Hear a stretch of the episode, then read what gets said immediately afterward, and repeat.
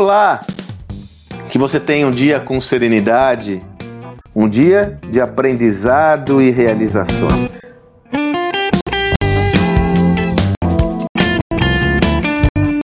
Em tempos onde falamos tanto sobre influenciadores, onde nós aprendemos uma lógica que não existia graças às redes sociais e à internet, nos deparamos cada vez mais com indivíduos, pessoas que ocupam uma posição importante, utilizando a sua voz para influenciar outras pessoas. Nós também temos que refletir sobre essa perspectiva sob uma ótica mais estruturada, sobretudo no que tange a liderança do seu negócio e, mais do que isso, o seu papel como líder. Na sociedade é, organizada da forma como ela sempre foi organizada, o mundo empresarial tradicional, Sempre prevaleceu, como eu tenho dito aqui com alguma frequência, aquele modelo do comando e controle.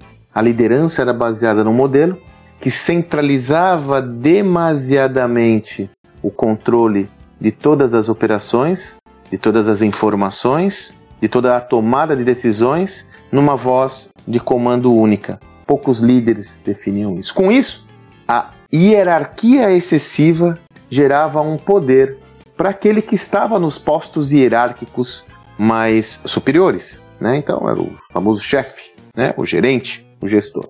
Pois bem, a partir do momento que nós evoluímos como sociedade para um mundo muito mais complexo, com informações pulverizadas, com um número de informações muito maior, onde a complexidade desse contexto aumenta, nós temos percebido cada vez mais a necessidade de gerar um modelo de liderança baseado em oferecer protagonismo e autonomia para os nossos colaboradores.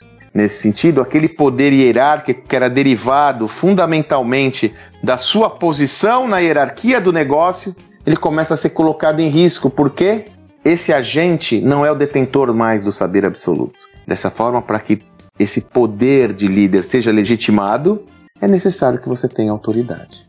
E autoridade se conquista. A autoridade não é imposta a ninguém. Quando você tem um contexto onde só tem poder sem autoridade, essa liderança é frágil. Como você conquista autoridade? Como eu disse, de uma forma legítima, sobretudo com seus atos, com a sua trajetória, com seus comportamentos. Lembram-se daquele já fiz áudios sobre esse tema? Conselho é bom, exemplo arrasta. A liderança pelo exemplo é o exercício mais importante que todo líder deve adotar.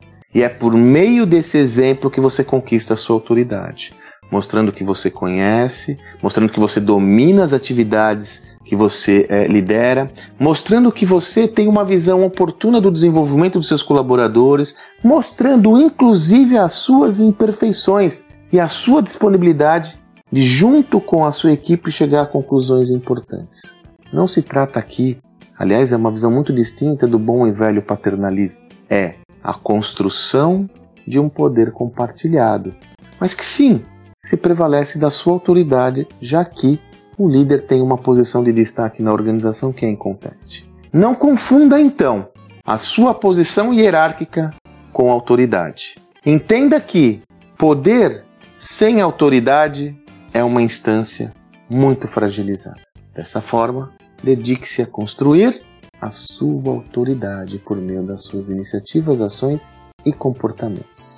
Tenho certeza que dessa forma você legitimará a sua posição de líder, mesmo que você não seja um líder hierárquico, e conquistará engajamento de pessoas e mais pessoas para cumprir os seus objetivos e realizações. Vai nessa! Que você tenha um excelente dia e até amanhã.